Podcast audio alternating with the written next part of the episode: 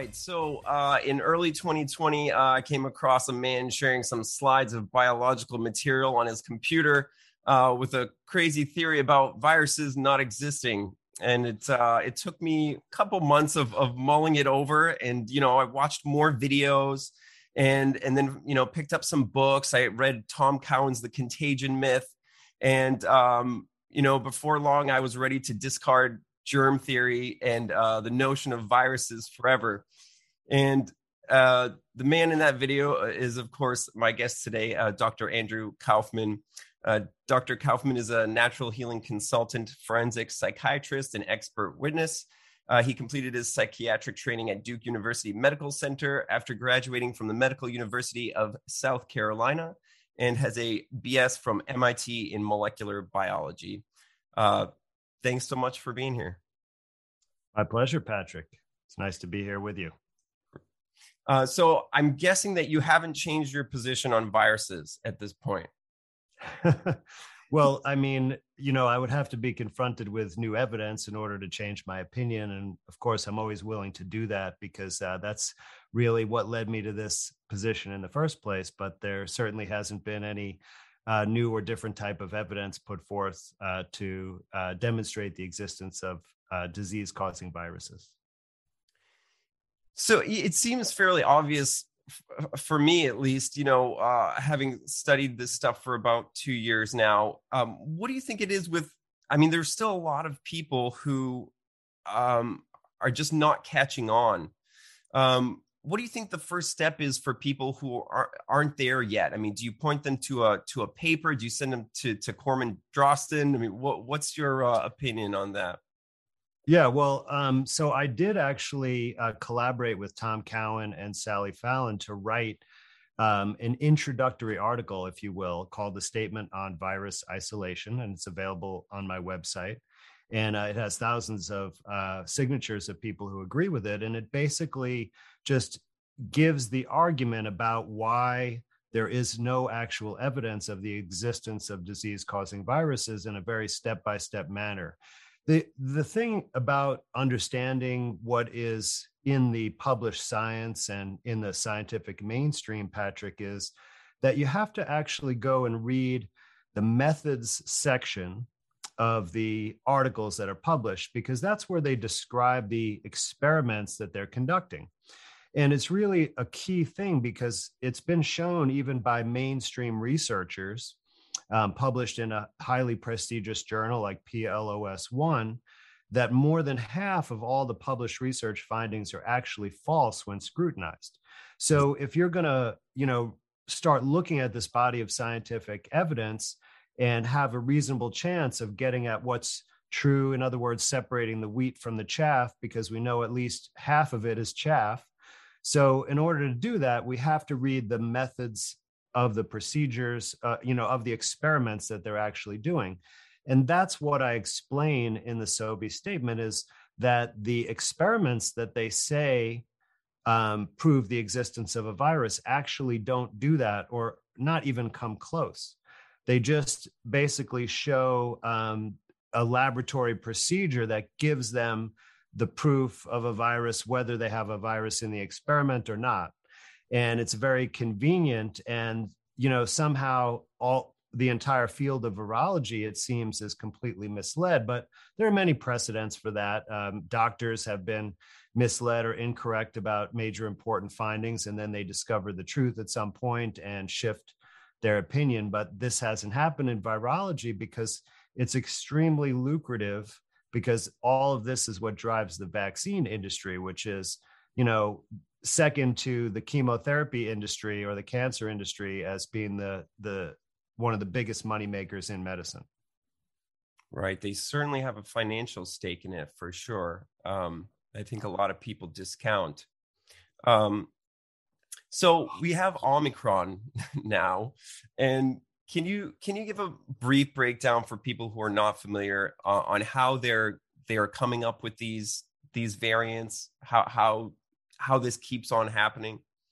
Absolutely. So this is essentially just a computer simulation that has already been repeated over 5 million times. So what happened is is that they uh, a group of researchers started off and they took a sample of someone's lung fluid, didn't take it from a virus or a virus culture or anything, had like 50 somewhat million little tiny fragments of genetic material that they don't know where they came from. There was never demonstration of a virus in the experiment at all. They just used a PCR test and then put these 50 million sequences into a computer, made it look like a viral genome, and spit it out and said, This is the genome of the virus. And this is called an in silico genome, which is the word for the computer simulation. And then what they've done is they've repeated the experiment 5 million plus times. And uh, a lot of those have been done in the United States and the United Kingdom, but also throughout the world.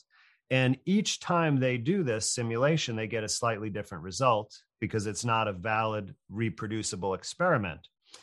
And that different result they explain away instead of realizing that it didn't validate their original experiment. They say that it represents a mutation or a variant in the you know virus population.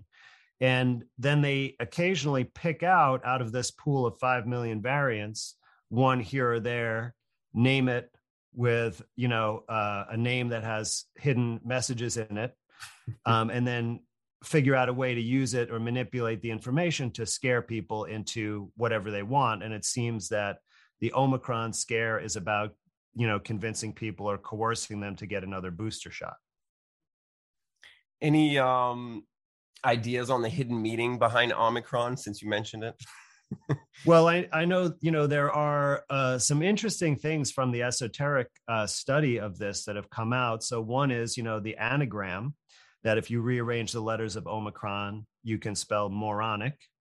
and interestingly, if you take Delta and Omicron together and rearrange the letters, you can spell mind control. Oh, I thought it was media control. Is or is it both? Um, well, it couldn't be both, but oh. uh, we certainly uh, someone can look at it. I didn't look at that one myself and rearrange the letters, okay. so it could be media control. But nonetheless, the meaning is uh, very similar. Right. Then there's also the um, several books that came out within two weeks of the announcement of the existence of Omicron right. right before there was even one scientific paper published or or put out early for review there were already books written. And at least one of those books was copyrighted um, prior to the discovery of the omicron variant. Was it so, really? so so that yes so there's some strange stuff and people can find that book on amazon by the way and and uh, people posted images of the copyright pay you know date on the title page so that you can see for yourself. But obviously, it would be impossible to write a book about a brand new thing when there's no information available in and publish the book and have it for sale in a two week period. right. right. So even the most pro, even Agatha Christie couldn't do that one, uh, right? No one can put out uh, uh, material that fast. So there are some strange things. And but what I find the most disturbing is actually the World Health Organization, when they put out their initial announcement classifying Omicron as a, you know, quote, variant of concern, the their justification for that is based on redefining what a positive PCR test is. So, in other words, what they did is the, the way the PCR test uh, generally works is that there are three different primers or target markers that they're looking for and they're in the three different genes that they say are present in a, this fake virus. And you would have to have all three of these markers positive to give a positive test. Now, what they said is that the Omicron variant had a lot of mutations, over 30 mutations in the S gene, which supposedly makes the, the engineered spike protein. And so that that marker in the PCR test would be negative in the Omicron. So here's what where the trick is. So now they're say they decided that if you have the other two are positive and that one's negative, previously that would give you a negative test overall. They converted that to a positive Omicron test. Hmm. So, in other words, they just changed the definition of what a positive test is and they change negative results to positive, saying that they're positive for Omicron. And this is the same thing, like Dr. Uh, Tom Cowan made a great analogy. If um, you were looking at the number of millionaires in a city, and let's say you had 100 millionaires, uh, right, in this small city. Now, what if you suddenly change the definition that to be a millionaire, you only needed to have $500,000? Well, obviously, there would be an increase in the number of millionaires, right? But there, there would be no actual difference in the wealth of people. But now you would say that there is 500 millionaires instead of 100 and this is what they did with the test they took a negative test for you know the boilerplate covid a virus and then they said if it's negative but has two out of three positive now we're going to call that a positive test for this new variant omicron and that increased the overall number of cases because you're converting negative tests to positives so that increased the uh, burden of cases, which allowed the World Health Organization to call it a variant of concern. So all they did was a statistical trick, um, but actually nothing has changed. Sounds a, a lot like their mo uh, throughout this this whole ordeal. Um, so, is this what they're calling the new multiplex test, or is that something different? Um, I um, I think that is something different, but I'm not sure what that is. I haven't seen any uh, literature on it yet. Okay, because the the PCR test is supposedly expired at this point, but they're still using it. I mean, here in New York City, uh, I mean, I saw like four or five tents within a block or two of P, you know PCR testing said right on the front. So I'm wondering how they're still using that if they pulled it. Well, so I think what you're referring to is an uh, article on the CDC website that was put up, I believe, last summer sometime, that said the emergency use because people should know that there there are no diagnostic tests that have been approved for use. Right. Okay, and they couldn't even apply for that because they haven't done basic validation studies. So these these tests are completely meaningless. But they're all allowed to be sold under this emergency use authorization. And this is why the federal government has to keep uh, the state of emergency renewed, even when all the states cancel their states of emergency, in order to keep the EUA active. Otherwise, they couldn't sell those products. And so, in this CDC article from last summer, they said that they planned to withdraw the EUA for the PCR test. And they weren't clear exactly which one because they're each company that manufactures a test that is given an EUA letter.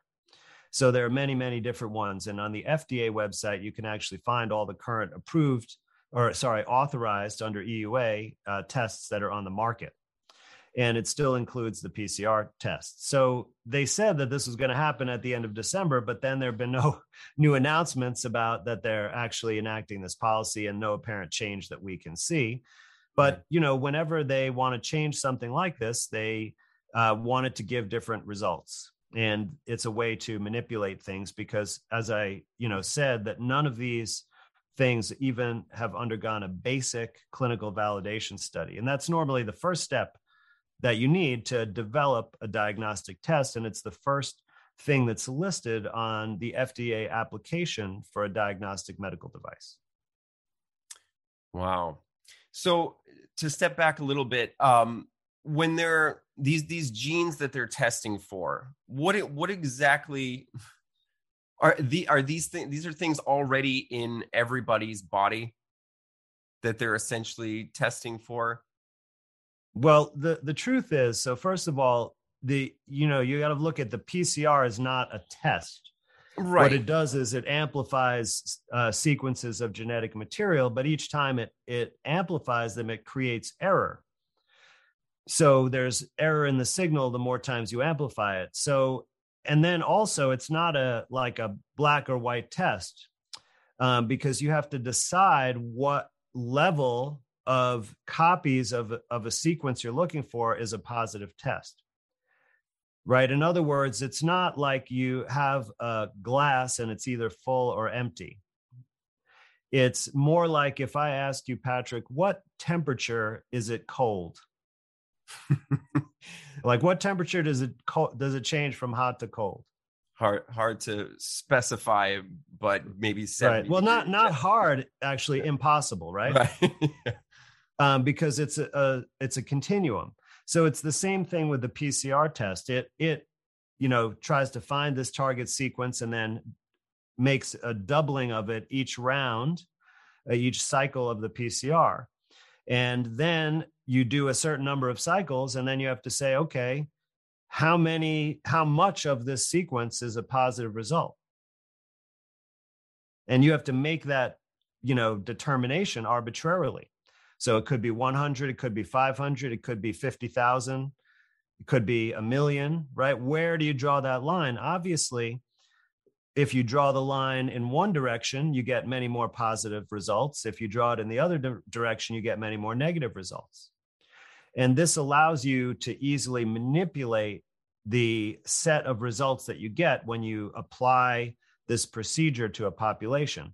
And if you change the parameters of how you conduct the test, you can then get new results. So, for example, if you want to show that there are more cases to be able to coerce people into doing something like locking down or getting a booster shot, you can easily change the parameters to increase the number of positives if you want to show that a booster is effective and have the case numbers go down, you can easily manipulate the testing procedures to decrease the number of positives in the pool. And this is all going on behind the scenes because there's no standardized protocol to carry out um, these procedures. They're change from country to country, from city to city, from town to town, from lab to lab and it's not even clear who is directing them how to run the tests. So, do you think you know how how are doctors missing this? Uh, are they just you know like virology, not really looking into it, not reading up on it, and just kind of accepting it as true?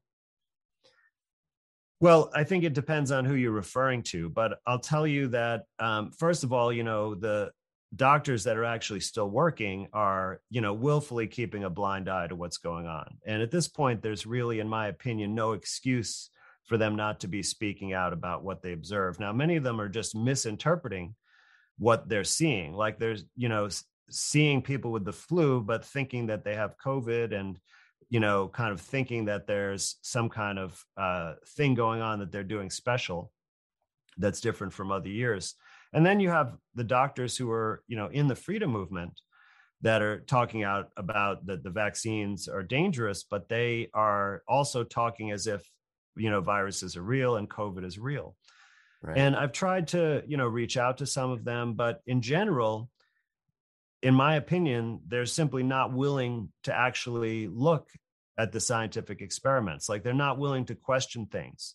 They're only willing to question things at the level of you know there's um, a lack of safety and efficacy for the vaccine or you know there's clearly uh, something going on here uh, manipulating people but it but it's not that deep you know and right. it makes me wonder so, you know uh, for some of those people you know is there a purpose do they want to keep you know the idea of scary viruses alive and you know when they talk about things that create a lot of fear it definitely makes me concerned. And one of those issues is the so called pathogenic priming or antibody dependent enhancement, right? Which is this theory that's been thrown around saying that if, if you've been, you know, immunized um, against this fake virus and then you're exposed to the fake virus in reality, that you're going to have a, a really severe immune reaction because the vaccine primed your immune system. And you hear lots of doctors talking about this and other you know prominent figures and of course it creates a lot of fear because there are predictions that you know lots and lots of people are going to die during the flu season because of this particular problem and they often quote that you know the animals died in the experiment the ferrets died right you you probably i'm sure you've heard that patrick yes um, so this is a complete fabrication. Okay, so there I've looked at every single paper all the way back to the 1960s when this possibility was first proposed. And th- there's actually nothing credible in any of these studies. So none of these animals died in any of these studies. They were all sacrificed and autopsied, and none of them were even sick. So this is not not a real thing, but it's put out there and it keeps you believing in viruses yeah. and it keeps you afraid that bad things are going to happen. And it's it can be very destructive. So, you know, what I would do is just urge anyone out there to just look at the primary research papers, the ones that, you know, claim to prove the existence of a virus and read the methods section. Anyone who's been willing to sit with me and do this has seen the light because it's glaringly obvious once you look at the experiments you you know it's only when you refuse to look at what the actual science is that you're going to be ignorant and keep this, uh, you know, sort of mythology of uh, viruses alive. And of course, that that is, uh, you know, a very dangerous proposition uh, given the situation that we're experiencing right now. Right. It's certainly not science uh, standing in one place and and not uh, continuously trying to disprove yourself um, and I, I, am also very aggravated at, at, at, people who are unwilling to look at the information. And that you know these people have a really large following. Right now everybody's watching uh, joe rogan's interview with um, dr malone i believe it is. Um, and yeah there were two big interviews um, with robert malone and peter mccullough. Yes. Those are two big ones for me. Um, and yeah I, I mean i've seen mccullough uh, you know turn down debates and just be completely unwilling um, to to look at any evidence. And you know of course malone is on joe rogan talking about his new his new pharma drugs. So he's obviously ha- has a stake in uh continuing this this kind of narrative but he's sort of posing as you know a truth speaker at the same time. And um yeah so i think people need to be very very careful about who they who they listen to and where they're getting their their information from. Absolutely you know i mean the the bigger the platform and the more widespread publicity you know someone in this movement gets you know i become more skeptical about the veracity of their message. And you know, certainly uh, Robert Malone is an insider. I mean, he's the one who developed the R- mRNA technology or a key aspect of it. Yeah. Um, and he didn't recognize the dangers of it at that time. So it is good to hear him, you know, talk about that now. But yes, I don't know what other agendas might be present. And certainly, you know, I, have examined um, my own observations practicing allopathic medicine as as a psychiatrist, but also I worked in oncology as a physician assistant for two years. So I saw a lot of medicine, a lot of different areas of medicine. And I know that pharmaceuticals are not a way to health. In fact, just the opposite. They work against the body's healing mechanisms to perpetuate disease. So, you know, I got to the point where I had to leave allopathic medicine because you know i realized that it was responsible most likely for the being the number one cause of death in our population. And i'm talking about more deaths than cancer more deaths than heart disease more deaths than respiratory disease. Wow.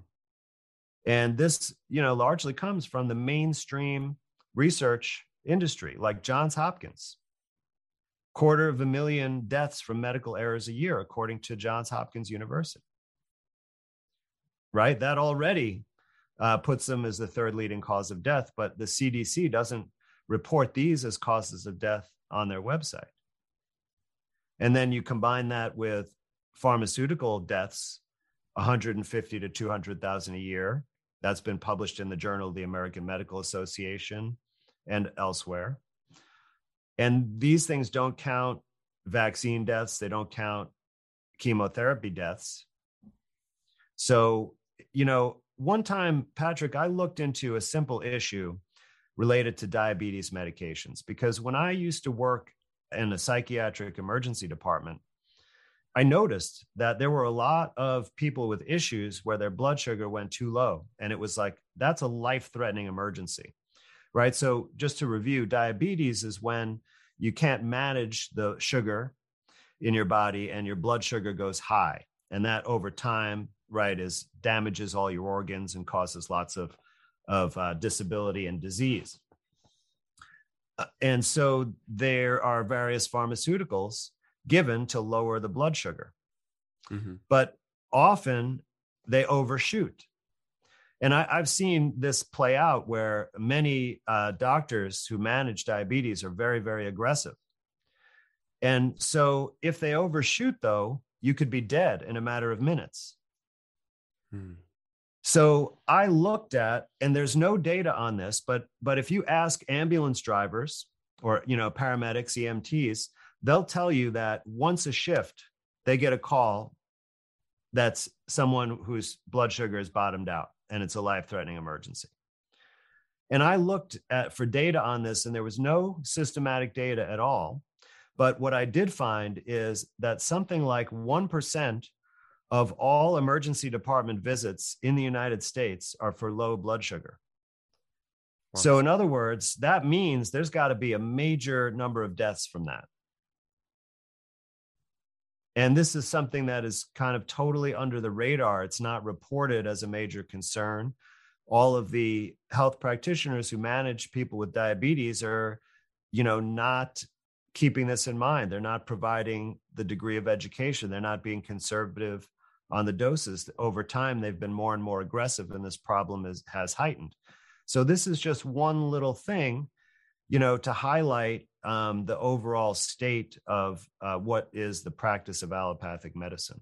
So you have these folks who are entrenched in this model and not willing to fully examine the truth of it and exit that, you know, whether that be too risky, that their identity is too closely tied to that, you know, being that white coated uh, doctor that everyone respects and looks up to right? And many of these people are in you know they're highly respected in within their profession in the public eye. They've you know given uh, gotten awards and given testimony in front of important bodies of influential individuals and and such. So it, it's a lot to try to challenge all that but it's really necessary uh, because all of these establishments are falling apart. They're undergoing uh, you know major destruction and that is going to be uh, you know paramount in the whole medicine apparatus. Correct. Absolutely true. And i can't help but think about you know just in your last statement there you know you, you mentioned all of these types of deaths that we don't really think about on a day-to-day basis. And uh, would you say it's accurate that um, they're kind of just shining a light on all of those things that we always had and and then shoving them into these supposed covid deaths now. Because uh, i think people weren't aware of you know uh, medical error and diabetes deaths and and all of these things on a day-to-day basis before the you know all of this happened. People weren't thinking about that actively. Well you know people generally right are not actively thinking about anything important. They're they're usually distracting themselves with you know tv and sports and video games and and uh, the internet yeah. uh, rather than doing this research. But uh, there certainly are people in the healthcare and alternative healthcare area who have been you know talking a lot about this and it's been out there in in the public realm. But of course everyone's focused much more acutely on health right now. And this is a a golden opportunity to you know make a decision that we're going to exit that system of toxic medicine and that we're going to actualize and materialize um, a new uh, you know what i call true medicine uh, system where people generally speaking can manage their own health. There's there's really few times when you really need an expert practitioner and even fewer times that you need a surgeon. Although that might occasionally come up uh, you know in a severe trauma or a malformation or you know you uh, saw off your finger and you need someone to reattach it yeah. um, you know i don't know how to do that. But uh, most people really you know all the normal situations uh, they can handle if they had a little bit of knowledge and training. And so one of the things that I'm trying to do now is establish in my own, you know, small way, my my contribution, uh, all these resources to move into a new era of healing for the people who are ready to take responsibility for their own health. And this involves me developing uh, a detox course, which is going to come out in a couple of months.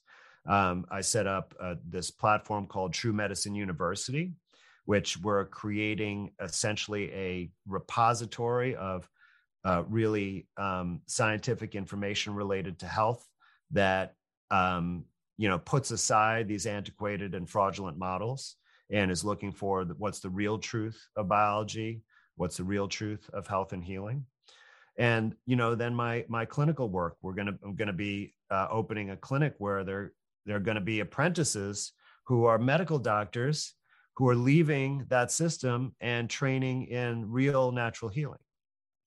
And so you know this is a, a way that we can bring about this shift by simply disengaging from you know that tyrannical uh, public health surveillance system that they call a medical mm. system right which is really a, a death cult.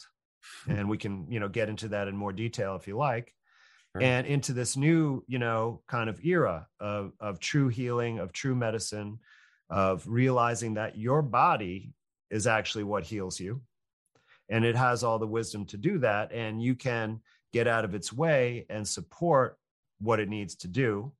And that is the way to restore health.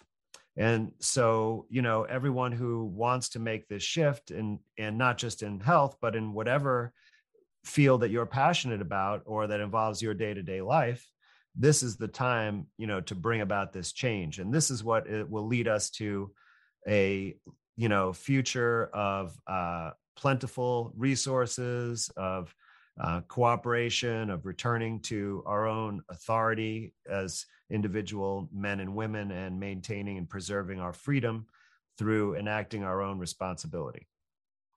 That sounds amazing, and I think that that truly is the way to to disengage rather than try to fight a a broken system.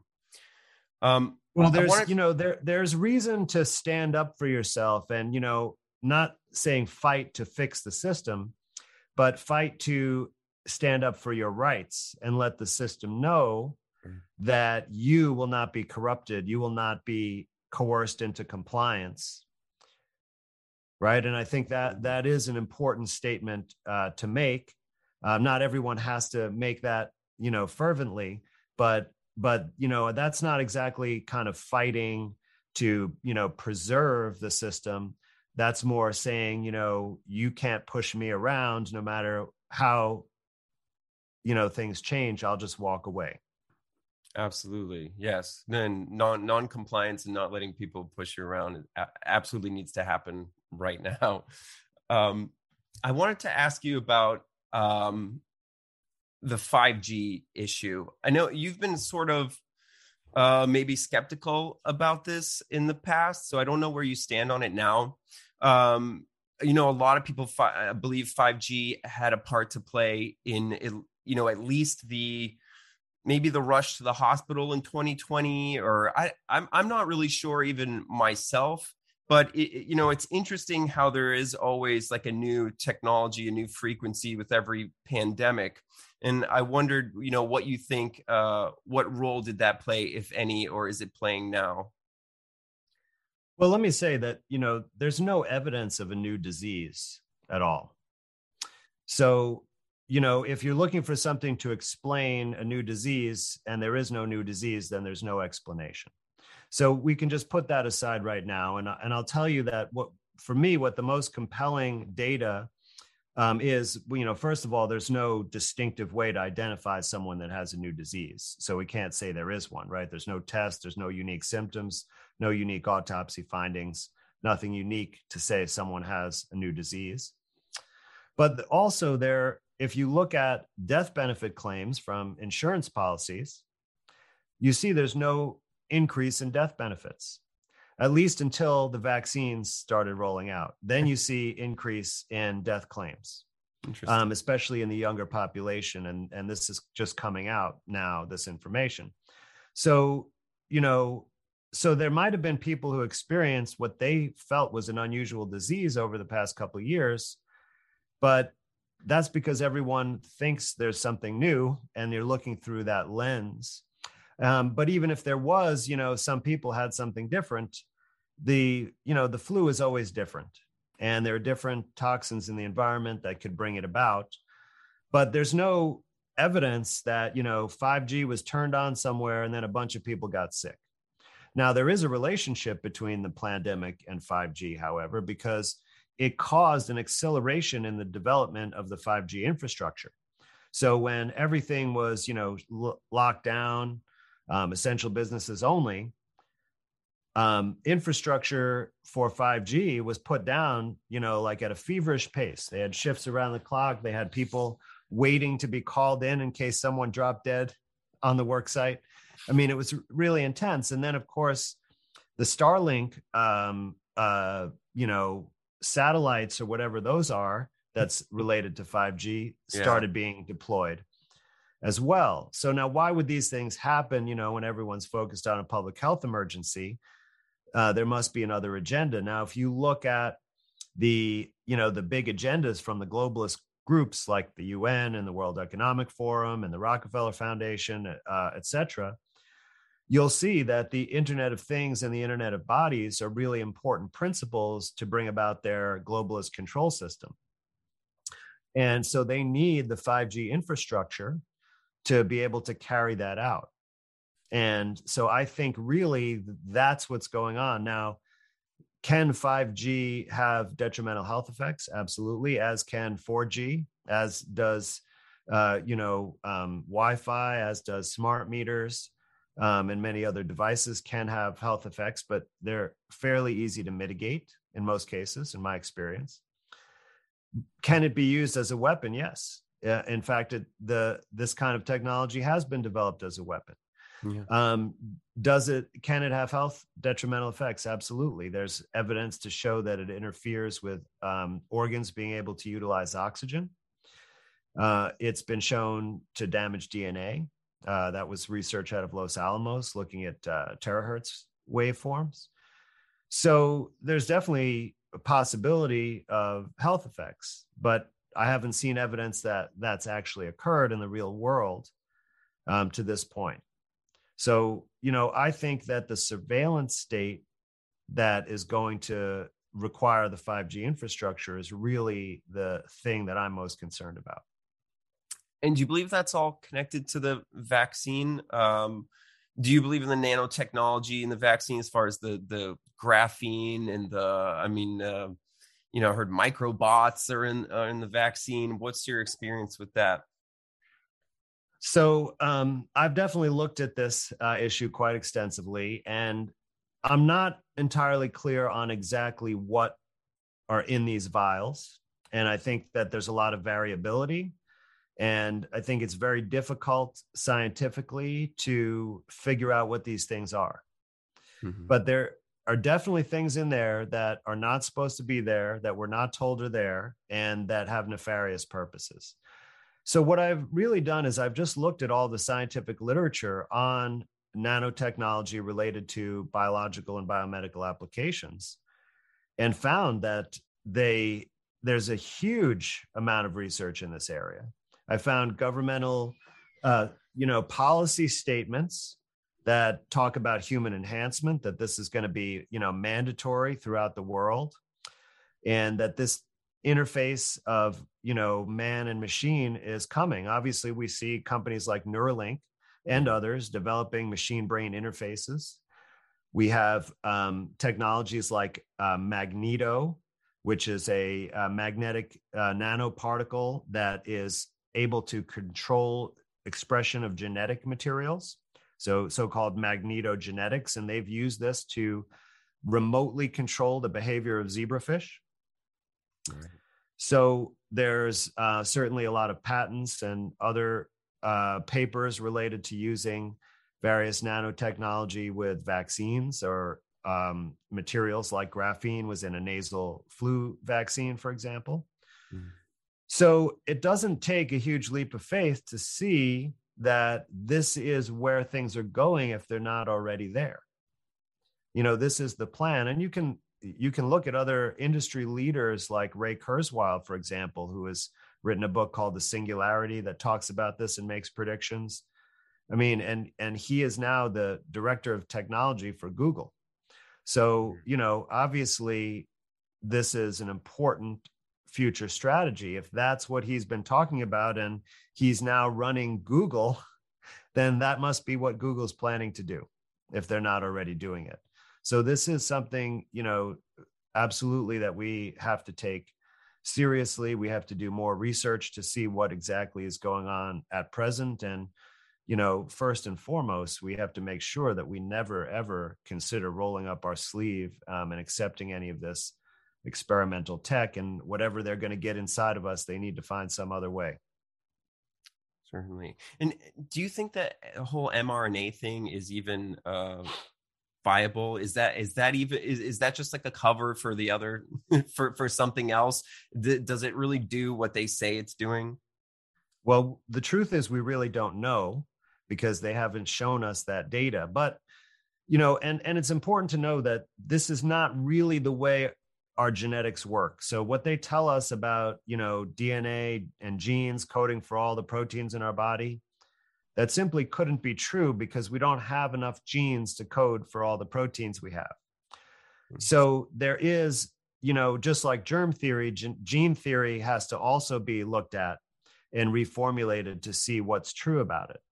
But what we do know is that whatever the real mechanism of the genetic machinery is, we know it, that it can be hacked by recombinant uh, DNA technology. And this is what, you know, GMO products are. Okay. Okay. This, the same technology that is put in the mRNA vaccine is used to make GMO seeds and other organisms. It's also used to manufacture many of the chemicals that are in the pharmaceutical and the food industry. For example, citric acid is manufactured from a genetically modified organism that the gene, you know, for an enzyme to make citric acid is put into an organism and then it makes, uh, you know, an abundance of citric acid and that's purified and sold. Mm-hmm. So this is a what I might consider a biohack. So they this technologists know how to use, you know, genetics sequences to trick or technology to trick an organism into making a protein or product that it doesn't normally make. And this is what the stated um, mechanism of action of these mRNA and DNA, you know, quote unquote vaccines. But what we don't have is the evidence that this gene product is actually made by people who receive it. So we don't really know. It's possible that really that is a smokescreen and it doesn't actually do that and it just has other things in it that we're not told about. Yeah. Um, or it's possible that it really does do that, and that uh, much of the toxicity could be explained by direct toxic effects of spike protein made in a vaccine recipient. Mm-hmm. So, but nobody's seen the spike protein, right? It, I mean, it's. I think it only. To my knowledge, there's only one very small study from Canada that looked at like around a dozen people who received a Moderna injection mm-hmm. and measured just in their blood if there was spike protein. But they used a very strange procedure. Uh, there's a, a very simple standard procedure to detect spike protein using a Western blot.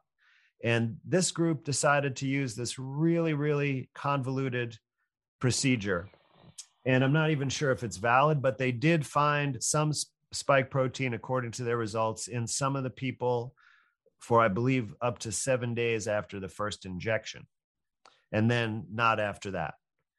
So it's not very compelling, not comprehensive and not fully trustworthy.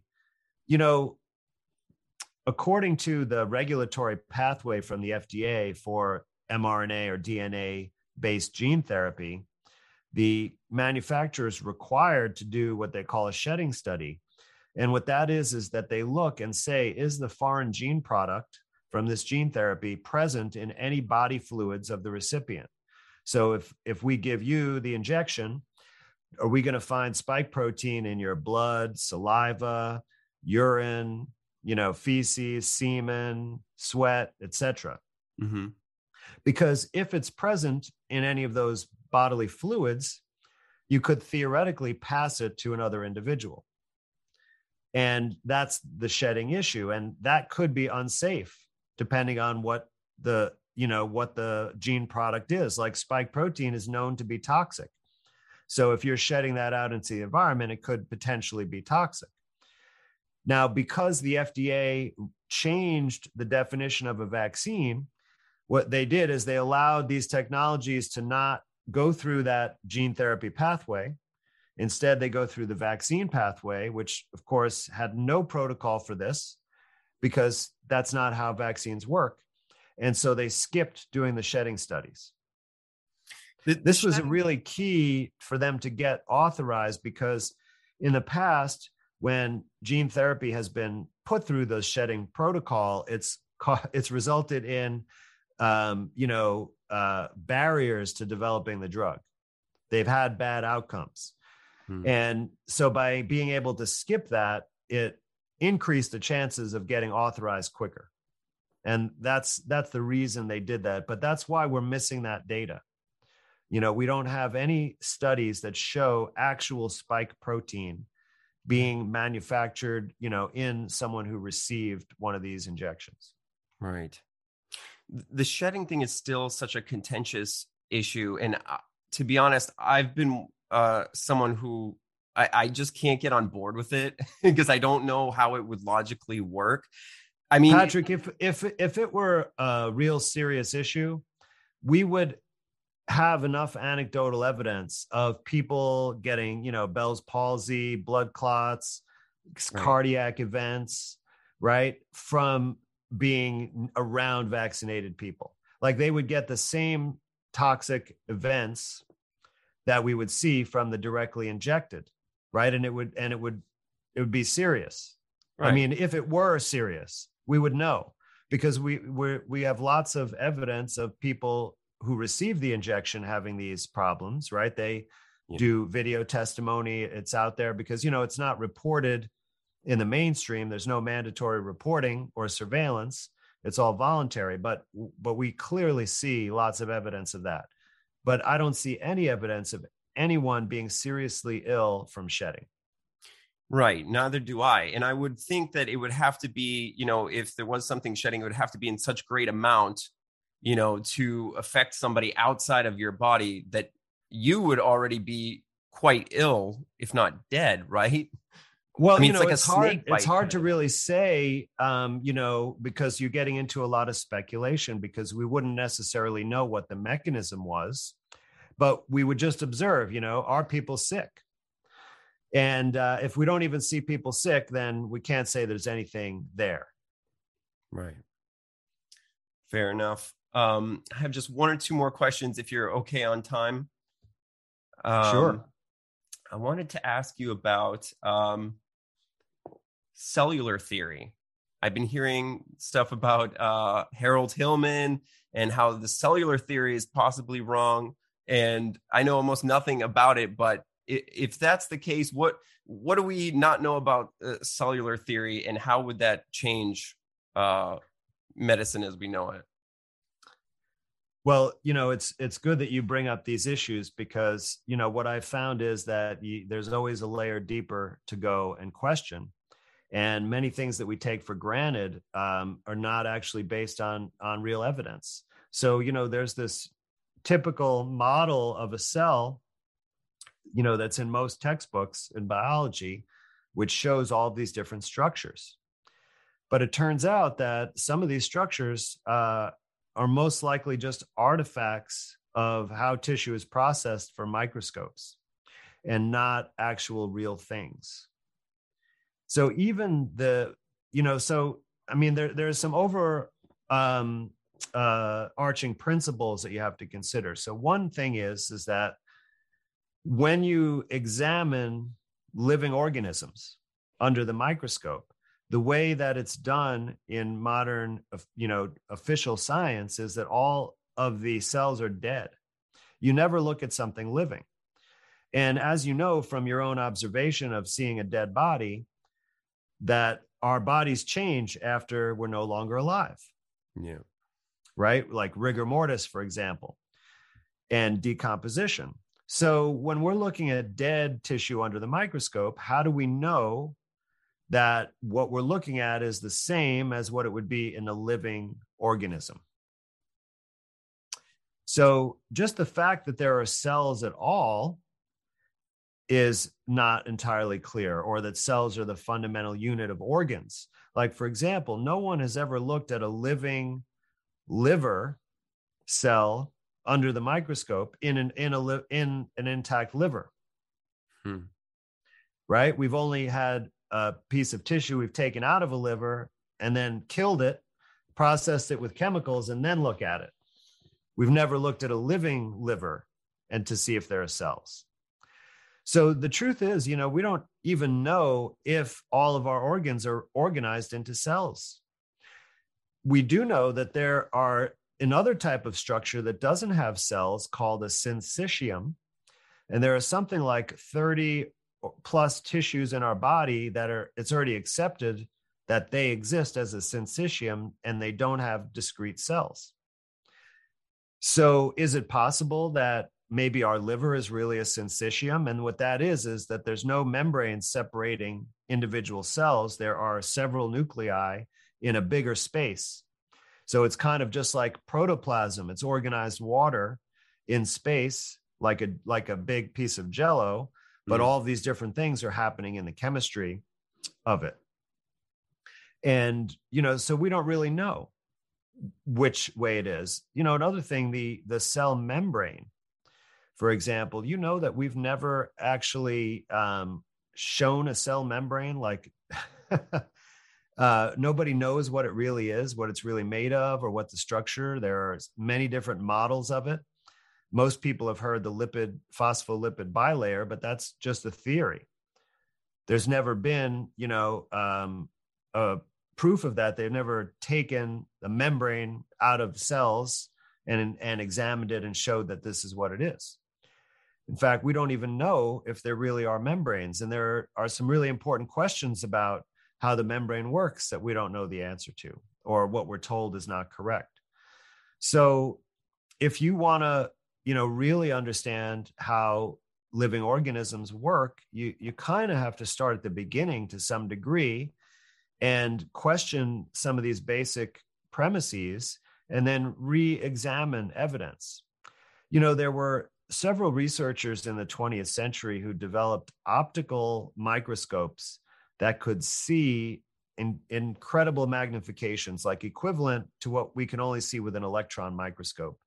And electron microscopes are, you know, it's very hard to interpret biological material under the electron microscope because it has to be so highly processed and you're actually not even seeing any biological materials. You're seeing metals that have replaced the biological materials in the sample because you can only see metals.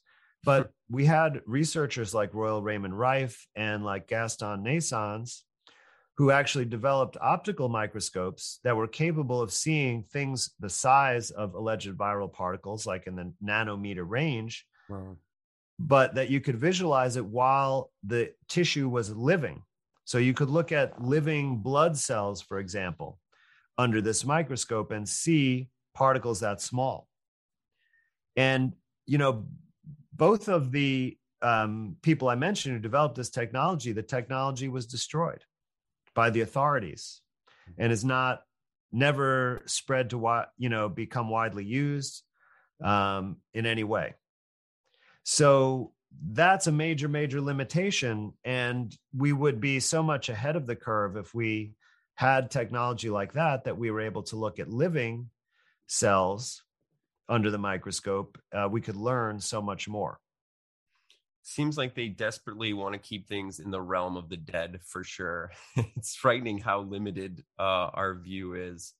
Um, so we know the role of, of germs are opportunistic. I wanted to also ask you about um, your thoughts on parasites. Do you think that they function the same way? Absolutely. And I wouldn't I wouldn't call them opportunistic. though, because that would imply they're trying to take advantage of a situation. Okay. Right? Like someone who's uh, selling cures for COVID right now is opportunistic. um, so, what bacteria are is they just basically grow when the right environmental conditions are present, or parasites, or fungi, or uh, all these, you know, lower organisms or smaller creatures. Mm-hmm. And so, if we create an environment that is the right conditions for a certain type of microorganism, then they will grow. It's really as simple as that. And they're indifferent. You know, I mean, they probably like it when resources are plentiful to yes. some degree, but they have no evil intent or or good intent. They're just neutral. They're just for performing their function in nature, which is a vital, vital function because they're, first of all, critical for our healing and maintenance of health. And they're critical for really the survival of all other higher organisms because they take decaying and or dead you know biological material and recycle it. They reduce it back down to the elements so that new life can utilize it. Otherwise it wouldn't be able to be utilized and the resources of the planet would just you know run out. So you know it's absolutely critical that we have these microorganisms and they they are not the cause of our disease. They they're actually the the healing uh, phase of our disease. When we experience illness that is our body trying to restore health and those symptoms of you know secretions of diarrhea of fever right of skin uh, rashes that's our body trying to get rid of toxic waste. And, and the bacteria and fungi and parasites are critical to that operation um, because not only do they sometimes ingest the waste itself, but they, they ingest the damaged tissue that uh, from the waste and that allows the body to renew and and um, uh, you know have create new tissue repaired healthy mm-hmm. tissue. And that that's the process that's going on when we experience the symptoms of an illness. So do they and, stick around though once toxicity is gone once their job is done are they are they gone yeah absolutely like this whole you know mechanism is highly regulated in our body all the time um, you know new microorganisms are being formed and then they're uh, regressing and going into quiescence. And you know most likely a lot of this is orchestrated by by our immune cells. They they really are managing all of the toxicity in the body and that's a, a big part of it. Interesting okay well this is my last question and uh, you can answer it however you want uh, seeing as we're entrenched in you know material science um, what do materialist believe, science materialist right? science excuse me um, what is what does non-materialist science look like and what is the best scientific evidence if any for the existence of god well you know that that's kind of uh, the existence of god is a tough one to apply science to. Um, lots of people have tried to say you know prove that god doesn't exist. Uh, of course you can't um, prove a negative like that. Um, but if I were to, you know, just kind of talk about this in materialist versus non-materialist, because materialist reductionism, which is the the main philosophy behind the modern science establishment or scientism establishment, mm-hmm. is really first of all denies experimental important experimental evidence um, it takes our consciousness out of the equation. It is consistent with nihilism, right? It allows the cultural um, decay that has occurred over the last century. So there are many, many implications.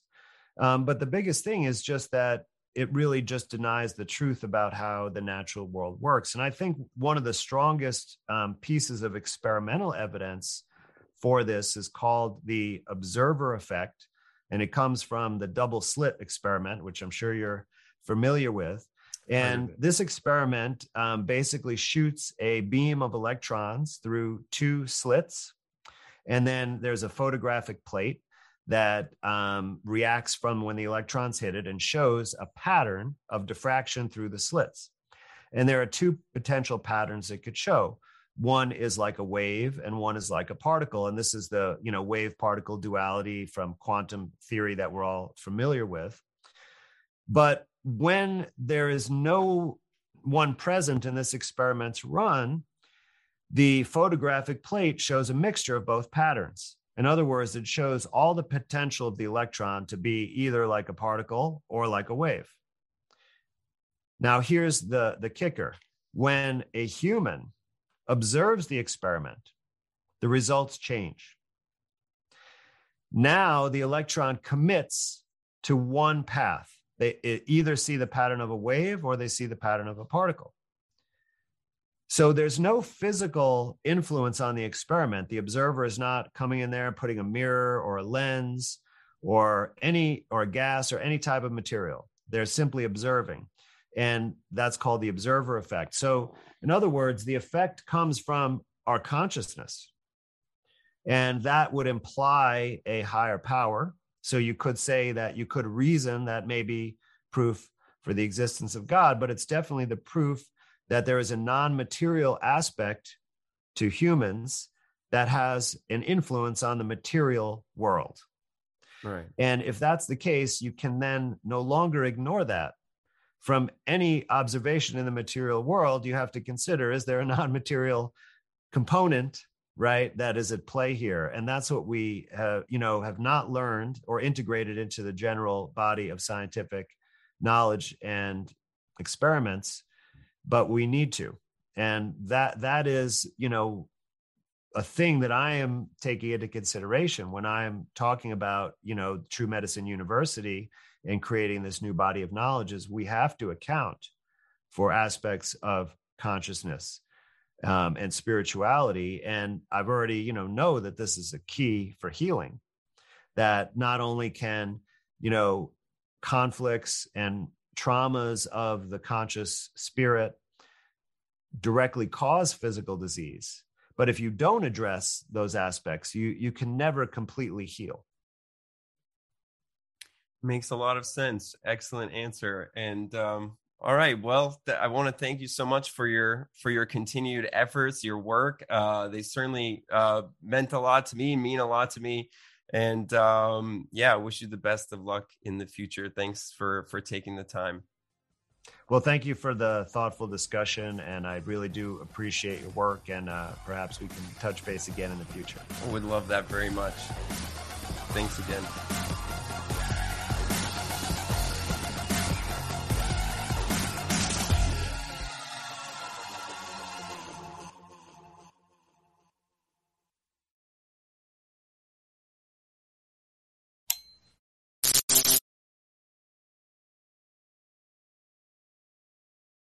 The information presented in this program is not intended as legal, health, or nutritional advice. It is provided for informational purposes only. Alighton does not endorse nor accept responsibility for any statements, views, or opinions expressed by its guests.